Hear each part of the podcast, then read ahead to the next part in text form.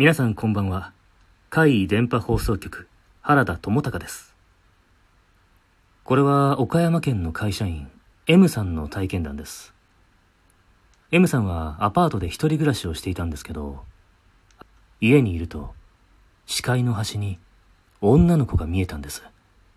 びっくりしてそっちを見ても誰もいない。そんなことが何回も起きたんです。そこで M さんは、知り合いに占い師を紹介してもらうことになりました。その知り合いというのは、昔占い師に娘さんを救ってもらったことがあるそうなんです。娘さんが何かに取り憑かれたようにおかしなことを口走ったり、暴れ出したりしたことがあったんですよ。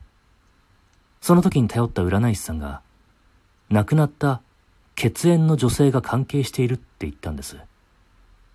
そんな血縁の女性なんて心当たりはなかったんですけど、調べてみたら、遠い親戚で自殺した女性がいたんです。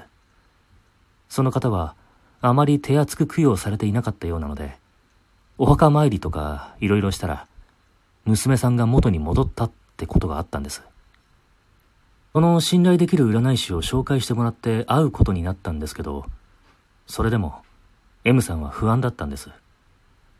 自分が幽霊を見ておきながら、先入観からか、占い師とか霊能者って、インチキな可能性もあるって思ってたんです。紹介してもらって失礼な話ではあるんですけど、M さんは用心のため、女の子の霊だってことは言わなかったんです。視界の端に人の影が見えるって、そういう風に言いました。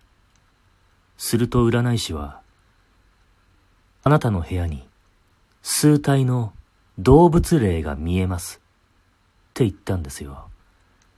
M さんはこれはインチキだと思ってすぐに話を切り上げて帰っちゃったんです。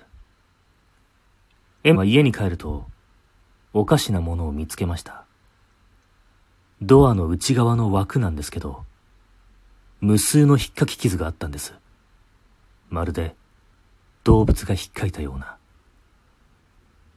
裏が小動物って言ってたのを思い出して、慌てて部屋を飛び出して、恥を忍んで、また占い師のところへ行きました。頭を下げて、もう一度、話を聞かせてもらいました。占い師が言うには、M さんの部屋は、霊の通り道になっていて、今はもう女の子はいなくて、動物霊がとどまっている。対処するのは難しいから、引っ越した方がいい。ということでした。人の話は最後までちゃんと聞いた方がいいですね。そのせいで赤っ端を書いちゃいました。というお話でした。